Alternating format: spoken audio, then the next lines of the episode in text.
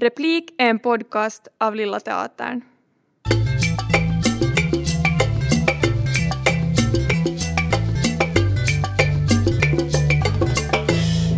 Välkomna till Replik, en podcast från Lilla Teatern i Helsingfors i Finland, där vi ser fram emot Lillans spelprogram under hösten 2021 när teatrarna öppnar igen. Jag heter Janne Strang och med mig idag har jag Anna Takanen, författare, skådespelare, regissör och dramaturg, tidigare också teaterchef på Göteborgs stadsteater och på Kulturhuset Stadsteatern i Stockholm. Nu står hon för första gången på scen i Finland med monologen Sörjen som blev, som får sin premiär på Lilla Teatern den 1 september. Det här är en drabbande berättelse kring Annas far Timo Takanen som som fyraåring skickades till Sverige som ett av de så kallade krigsbarnen och vad det ledde till under generationer som kommer. Det tar fyra generationer för ett krig att gå ur en familj, säger Anna. Jag är den tredje. Nu är ni äntligen igång med repetitionerna i Helsingfors eh, som alltså inleddes denna vecka här på Lilla Teatern. Hur känns det att vara igång igen?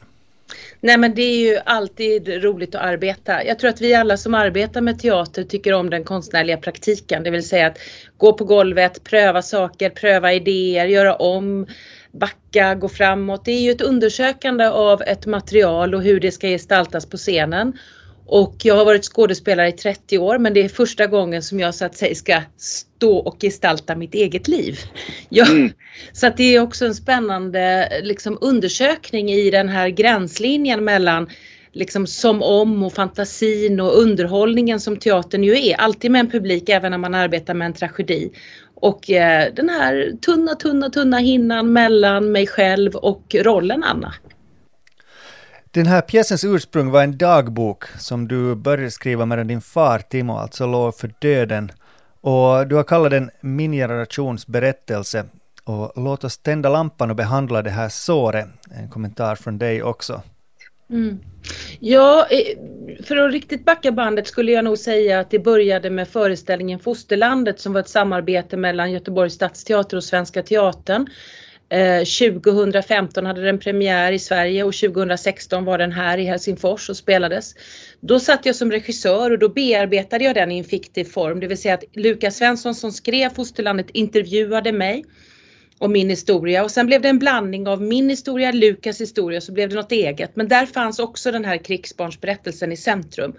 Och Iva Wiklander och eh, eh, spelade då min pappa och Birgitta Ulfsson spelade min farmor som gammal, Alma Pöysti min farmor som ung, alltså min finska farmor Sara. För jag har två farmödrar, farmor Sara och farmor Alma. Så att det har varit en resa mer eller mindre i, eh, skulle jag säga sedan den började, i nästan tio år. Eh, där jag har bearbetat det här i olika konstnärliga format, det vill säga med Fosterlandet som ju var ett stort epos på fyra och en halv timme, 14 skådespelare, två musiker, stora scenen. Till eh, romanen då Sörjen som blev, som du sa, som jag skrev som en sorgebok först. Eh, och det, den kom liksom som en nödvändighet. Jag skrev för att det gick så väldigt fort. Min pappa fick ett cancerbesked och dog på 27 dagar. Och det var liksom omöjligt att förstå vad som hände för det gick så snabbt allting. Och han var en ganska vital och liksom levande människa. Så att helt plötsligt så rycktes han ifrån oss med eh, eh en sån här kraft som det är när det går snabbt, nästan som en olycka. Och sen skrev jag mig igenom sorgeprocessen efter det. Och plötsligt så hade jag ett stort material på kanske 50-60 sidor som jag då presenterade för Bonniers förlag och de bestämde sig för att ge ut det. Och då bestämde jag mig för att skriva bok. Och sen var det liksom naturligt att ta klivet med boken till scenen. Eftersom jag är skådespelare, det är ju mitt yrke. Och ehm, jag var ute och pratade om boken mycket i Sverige eh, under hösten 2019, våren 2020 och även har jag fortsatt under faktiskt Corona fast digitalt. Och mött väldigt många som har behov av att tända lampan. Mm. Eh, väldigt många krigsbarn i Sverige som inte har pratat om de sår och den smärta som det kollektivt faktiskt har eh, åsamkat många av dem. Men också då min generation. Vi som är då generation två eller tre, det beror på. Alla tycker olika, jag har haft den diskussionen med många nu och det är väldigt intressant. Är man generation två eller tre? Men att liksom få tala om det för de flesta av oss som är barn till krigsbarn har på något sätt hur det här krigsbarnsödet har märkt våra föräldrar, påverkat våra föräldrar och därmed också påverkat oss. Och det är ju så att eh, man ska vara barn till en vuxen. Men jag är barn till ett krigsbarn. Mm. Och det tänker jag betyder liksom det här att det fortplantar sig kriget och det fortplantar sig i på, på små, små detaljer. Jag vet att jag hade till exempel två systrar som var och lyssnade på mig vars pappa var krigsbarn. Det var i Värmland i Sverige. Och när vi hade pratat om boken och haft samtal så kommer de fram till mig och så säger de vi har alltid trott att vår pappa liksom hade problem med sin anknytning till oss, att han inte tyckte om oss riktigt för han hade så svårt att visa känslor. De var över 50 år gamla de här systrarna, som jag är. Och så sa de, men nu förstår vi ju att det här handlade inte om oss. Det var att han själv så att säga var avstängd. Och jag tror att det är så här, det är som man kan titta på andra typer av eh, liksom nationella trauman och trauman, eh, till exempel andra världskriget, förintelsen och så att det är vi som är liksom barn till krigsbarnen som nu kommer att beskriva hur det påverkade krigsbarnen och hur det har påverkat familjer. För att det som sker i ett trauma är ju tystnaden. Och mm. tystnaden är ju ett sätt att skydda smärtan. Och speciellt uppfattar jag här i Finland att man har inte heller fått kritisera barnförflyttningarna. Det ingrep ju också en censur som var väldigt kraftfull här under barnförflyttningar där man inte fick kritisera dem och det har på något sätt stannat kvar. Den känslan av att man har inte fått vara kritisk utan krigsbarnen var också tvungna att komma tillbaka till Finland och säga jag hade det bra i Sverige, min svenska familj var jättesnäll, allting var bra. Man var liksom tvungen att fortsätta försvara eh, den här eh, krigsbarnsförflyttningen.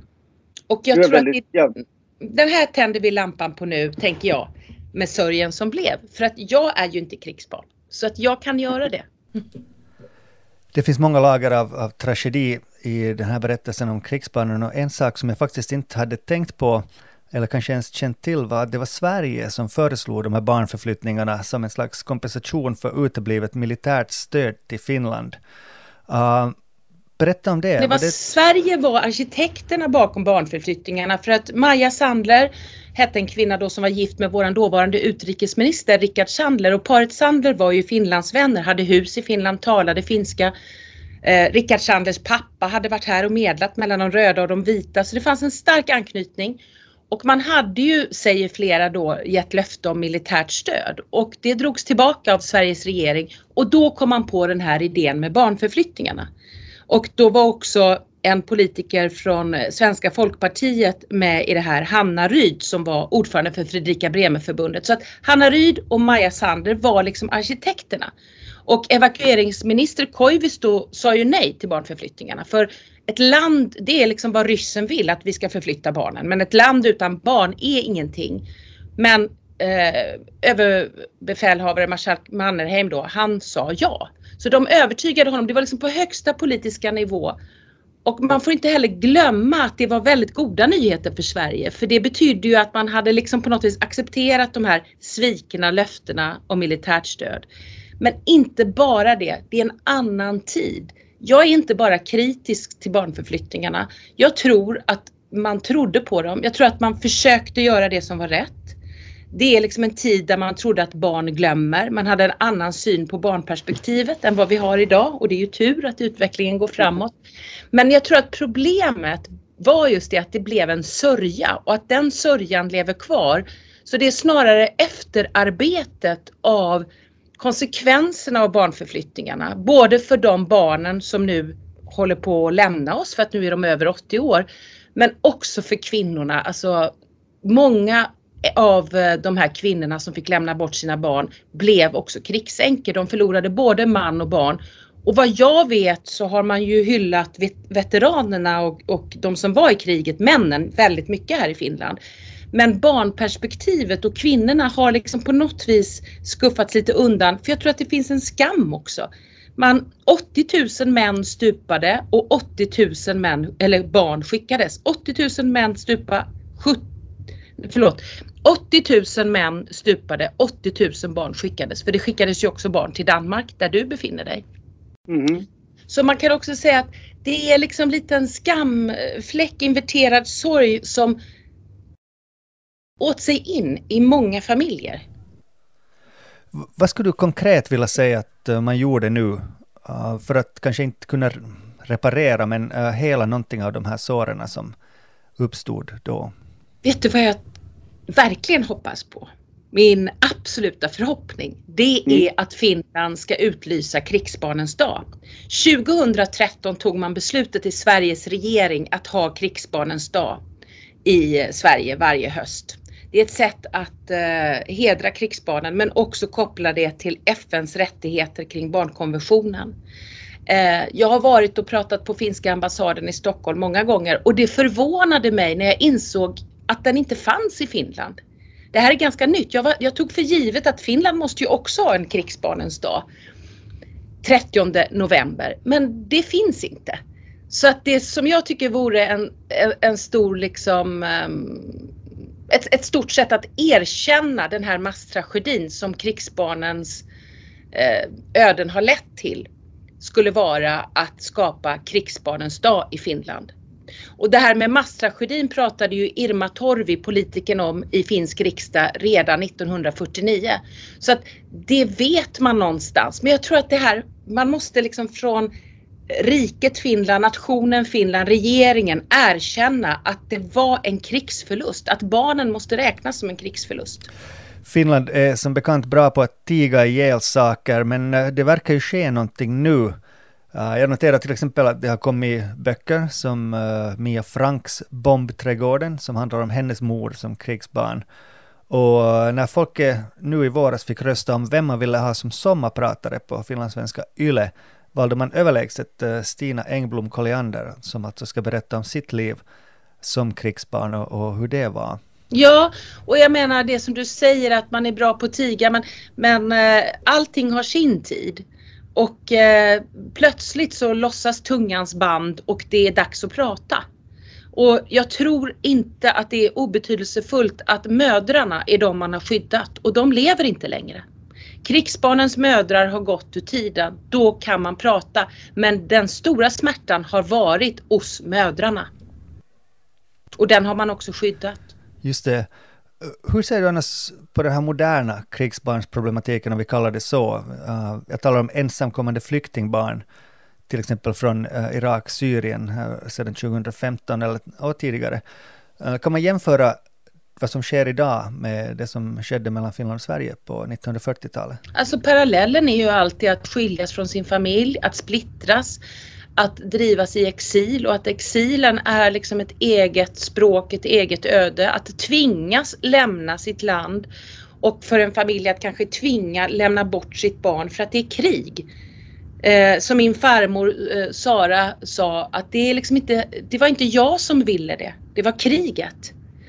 Och eh, där är ju en stark parallell att man är ju, befinner sig i vanmakt, i kris, man har ingen aning om vart man är och vart man ska och man är barn. Och i barnperspektivet ligger ju det här att det är någon vuxen som bestämmer.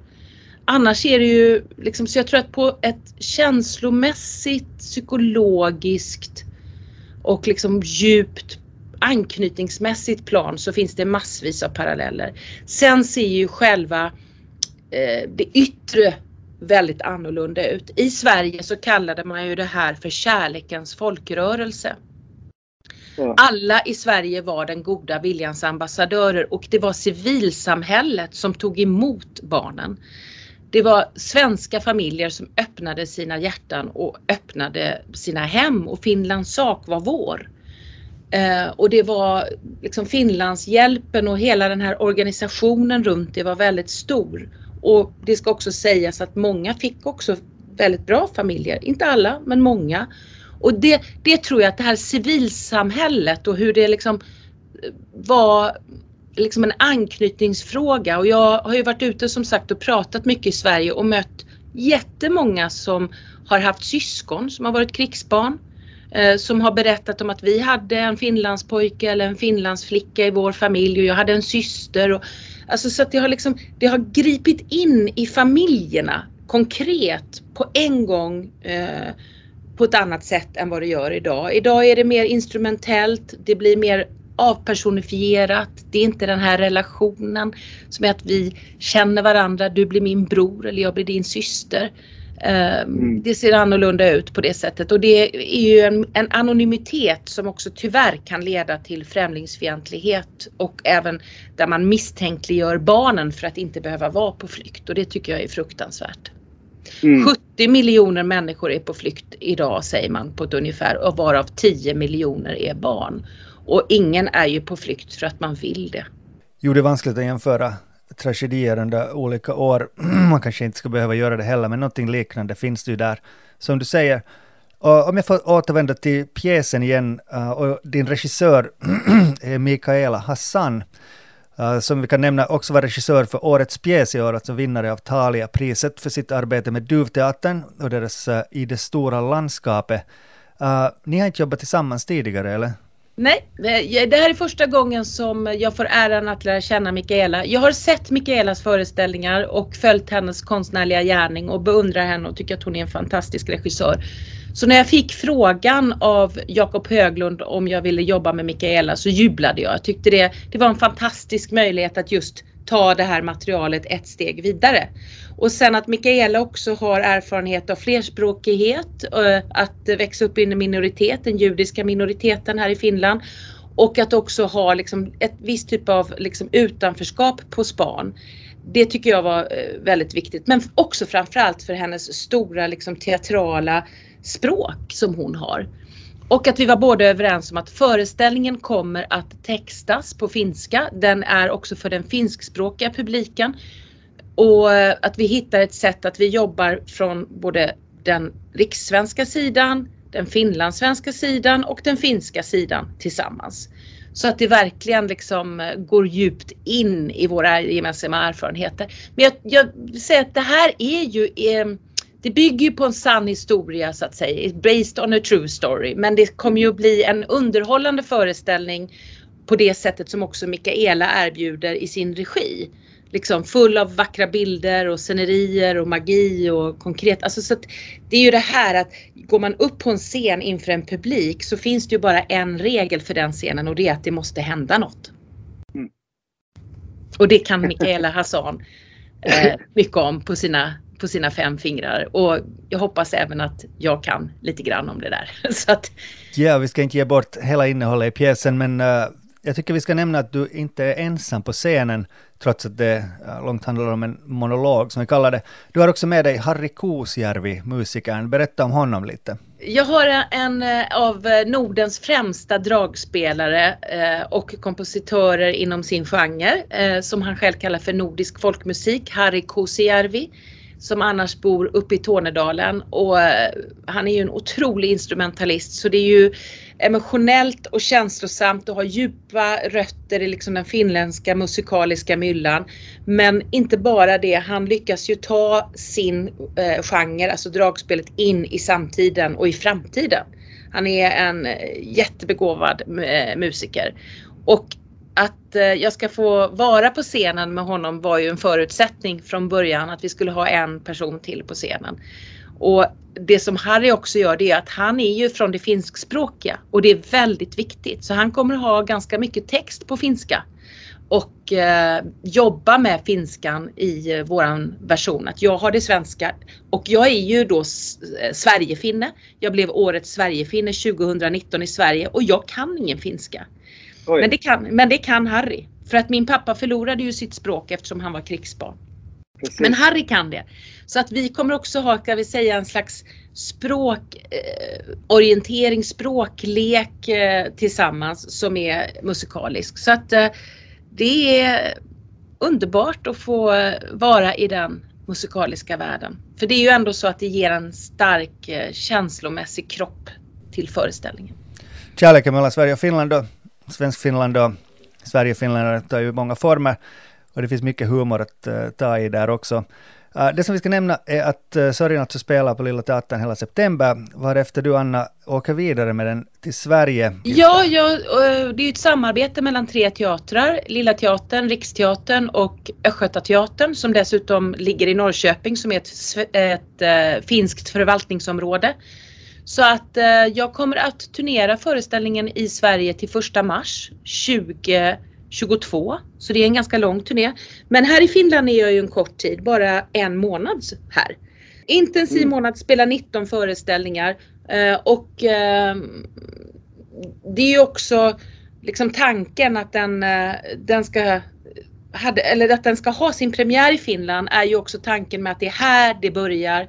Allt börjar här i Finland. Här kommer jag ifrån eller kanske inte kommer jag härifrån. Jag vet, alltså det är ju det här vi ska undersöka. Eh, vad är det för spår som ligger här? Och eh, eh, jag tror det här eh, liksom att Lilla Teatern tar sig an en så urfinsk berättelse. Det är ju ingen finlandssvensk historia i grunden hos mig. Den är ju det nationellt, både eh, liksom finlandssvensk och, och, finsk. Men här tar man ju sig an min historia. Och den utspelar ju sig liksom i den djupaste Finland, i skogsfinland, eh, där svenskan inte alls fanns. Jag kunde ju aldrig till exempel prata med min farmor Sara, eller min pappa kunde aldrig mer prata med sin mamma. Vi har mm. rest hit varje sommar och varit här så det, jag tycker att det är väldigt fint att vi orienterar oss tillsammans och att jag som rikssvensk då och rikssvensk skådespelare, jag spelar ju på mitt språk för det är det enda jag kan. Jag får tacka för det här samtalet, Anna Takanen. Uh, Sörjen som blev spelad på Lilla Teatern alltså under hela september. Premiär den första och eh, två förhandsföreställningar den, den 30 och 31 augusti som också går att boka den via Lilla Teatern Fi. Stor premiär alltså onsdag 1 september klockan 19 på Lilla Teatern. Har du några sista ord ännu, Anna? Jag tror att eh, de sista orden måste ju vara att nu börjar ju teatrarna öppna upp. Eh, I Sverige har vi nu fått lov att från och med 1 juni släppa 50 biljetter och här i Finland väntar man nu på beskedet. Men vi eh, ser ju att smittspridningen minskar rejält i alla de nordiska länderna så att jag har förhoppningar och eh, teaterhösten är ju alltid vår vår. För det är då liksom vi får gå in i salongerna. Så att jag vill bara uppmana att man ska våga boka och eh, våga på något vis tänka att det är, kommer att vara möjligt i höst att gå in i teatersalongen och man kommer att ha två meter till nästa granne eller vad som krävs. Och man kommer att kunna liksom sitta och eh, få andra berättelser än den vi har haft det här senaste året som ju har på något vis sett till att vi inte kan dela liksom andra berättelser med varandra. Så ja, välkomna! Jag hoppas vi i höst eh, får en ordentlig debatt igen om krigsbarnsproblematiken och eh, att människor börjar se det här ljuset och vågar börja prata om det här på ett sätt som kanske kan hela någonting av de förbrytelser som som skedde. Uh, tusen tack till dig, Anna Takanen. Uh, tack så hemskt mycket, Janne, för det här samtalet. Det här var Lilla Teaterns podcast Replik. Jag heter Janne Strang och önskar er en god sommar.